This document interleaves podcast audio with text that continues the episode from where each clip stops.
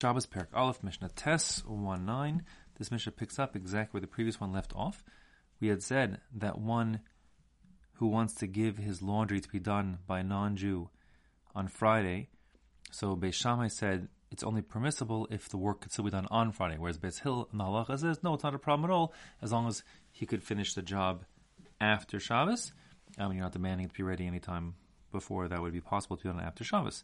So here, Amar Rabban Shimon ben Gamliel. Rabban Shimon ben Gamliel, when it says Rabban, that's telling you he was the Nasi, and that means that his father was also the Nasi, Gamliel, Rabban Gamliel.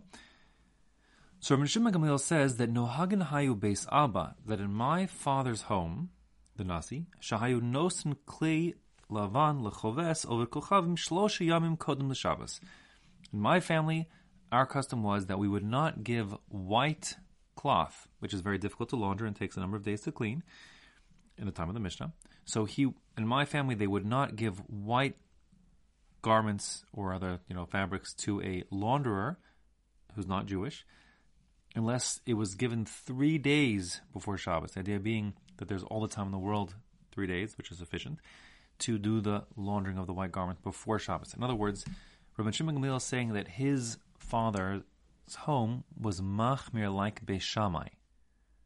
Because Beis Hillel said it's not a problem to give it. You don't have to wait three days. And Beis Shammai would say no. If it, take, it could take three days, you have to give it three days before. So Rabbi Shimon Gamliel is saying that was the custom in the Nasi's house to be machmir like Beis Shammai. The halacha does not follow this at all. The halacha is like Beis Hillel that one could give it even right before Shabbos, even a white garment. As for the Mishnah, um, you could ask the question, which is if you recall back from Maseches Brachos, we had said the famous story that Rabbi Tarfon wanted to be machmir for Beis Shammai and lie down to recite Kriya Shema in the evening because the pasuk says, um, "Uveshach b'cha" in your lying down, which Beis Shammai said means you have to actually lie down, say Kriya Shema at night.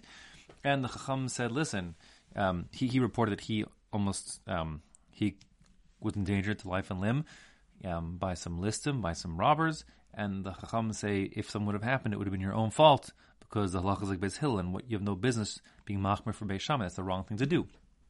Question then is, how come over here it's not the wrong thing to do? So there are a couple answers given. One answer is that over there it's a machlokas and pshat and a pasuk. Beis Shammai says the pasuk uveshachbacha means you have to lie down, and Beis Hillel means says no, it's just the time that people go to bed.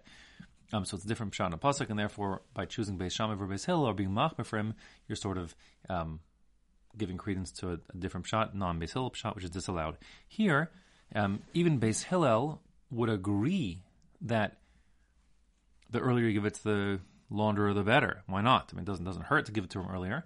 Um, just you're not required to, and therefore, if you want to look extra naki, you know, look look extra um, free from doing the wrong thing in the eyes of others, so that's just fine, and perhaps even you know perhaps appropriate if you're the nasi the head of the Jewish people, as was the case with Rabban Gamliel. Um, but for the rest of us, the halachas like Beis Hillel, there's no problem with giving it to the launderer even uh, immediately prior to Shabbos, like I said before.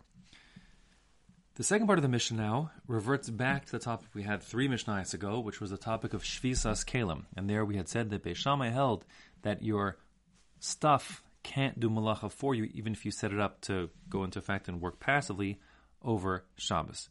Uh, but here we're going to differentiate between malacha da'oraisa, which Beis Shammai says cannot be done even passively. So you can't set the Shabbos clock for the dishwasher to go on and do some malacha. Um, Beis Hillel said yes, you could. Shvisas kelim is not a thing. You're allowed to have your kelim work for you on Shabbos. But those are all. But the machlokas exists by a doraisa. By a durabanan, even if the malacha is just a malacha durabanan, even Beis Shammai agrees there's no din durabanan that requires that you have shvisas kelim on a durabanan, meaning your stuff can do passive durabanan malacha. That's not a problem. So, specific case here, um, which I'll read now, but then I'll have to explain exactly what's happening. It says Vishavan elu ve'elu. They both Basil and Meshamai agree. Shetoanin koros beis habad.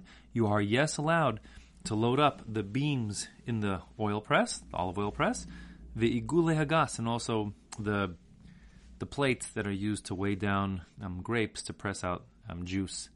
Those things you could do. Now, the malacha, the ab malacha called dash, which is removing something inside from something else outside that you don't want. For example, dash threshing in English is taking the edible kernel of wheat from the chaff around it. Um, so the there's a tolda called mefarek, mefarek to detach or to extract um, a liquid from its moorings once it's attached to, is a tolda of dash, and therefore squeezing um, out liquid. Let's say squeezing out oil from an olive, or being sochet, squeezing out um, juice from the grape, is a tolda of dash, mefarek. You're not allowed to do it on Shabbos, and that is a doraisa. However, the way that you make olive oil is first you you press the olives quite gently, um, and the idea being you don't want to get any of the sediment or bits and pieces of the olive or crush it. You want just pure olive oil oozing out from the olives. So that first pressing is called in English virgin olive oil. The first time you press it, and in Hebrew it's called shemen zayis zach. Zach referring to sort of that it's it's clear, has been pressed gently. So that's high quality olive oil, and that's what you want um, for eating purposes. You know, for for high quality food consumption. But olive oil has lots of purposes. First of all, it can be sold to poor people. Second of all, it has industrial uses as a lubricant and certainly as a, a fuel source um, for lighting and heat fire. And for those purposes, if you're using it as a you know as a fuel source, you have no problem with your olive oil being um, turbid, having you know bits and pieces inside of it or whatever cloudy. Doesn't make a difference to you. So what happens is, after they do the initial pressing of the olives, which is a malacha doraisa, um, they get out as much oil as they can that won't have any um, pollutants inside of it. Then they'll want to get the last bits of oil because there's a lot of oil left inside the meat the, of the olive, as well as in the pit. The actual olive pit, the seed, um, is also full of oil. So how do you extract that? What they did is they would grind it up to make like a paste. Um, you've seen them all over Eretz Yisrael. Every archaeological site has them. These olive presses where you have like this big flat base um, and then they put the olives in that base, like a basin, and then there's this very large, gigantic, heavy stone wheel. You can, it's got like a you know kind of big hole running for the axle in the middle of it, and the wheel sits, it, it rolls in circles on top of that heavy stone basin, and as that wheel rolls, it crushes the olives to a pulp. The wheel is like pulled around by like a donkey or something in a circle, and it grinds, grinds, grinds, and turns the olives into like a pulp maybe the best thing you can think of is think of pesto, pesto sauce, which is full of oil and green pulp at the same time. That's you make this sort of this olive mush, which is full of olive oil and also olive stuff. Then you take the mushed olives that are ground up, crush. You got crushed seeds, the pit, crushed, you know, crushed olive everything together. Then basically you put them. You take that paste and you put it on these like kind of like um I think like the bottom of a wicker basket, like little plates. You stack them up.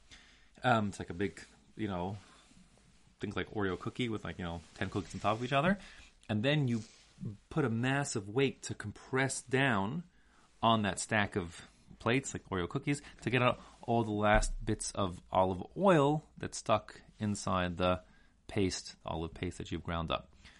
So how do you get massive weight on that? So in the time of the Mishnah already they had a technology, the beis habad, the olive press, where they'd have a very long um, lever arm, like a think of like a like a long beam of wood, um, where they would on the far side of that wood they hang some weights, and on the near side, think like a nutcracker or something like that. This long arm to press down, or if you have like a corporate seal, something like that, if you know what that looks like. Um, and then that essentially you have this massively long lever arm with a big beam weighted down, which would be pressing down at a distance um, to get massive torque on the on the stack of Oreo cookies, what are the you know the the uh, the filling, so to speak, is the olive pulp, and that would sit and press, press, press, and over time, gravity do its thing, and the oil would drip out. So what the Mishnah is saying is, yes, you can set that up on Friday afternoon, such that the weight continues to act on the pulp all Shabbos, and the oil continues to drip all of Shabbos. And that's okay according to Beis Shammai. It's not a problem of Shvisas Kelim. The reason why is because since you've already ground the olives to a pulp on Friday, the malacha doraisa of extractions occurred. Now it's just a matter of letting gravity do its thing, letting the oil drip, drip, drip.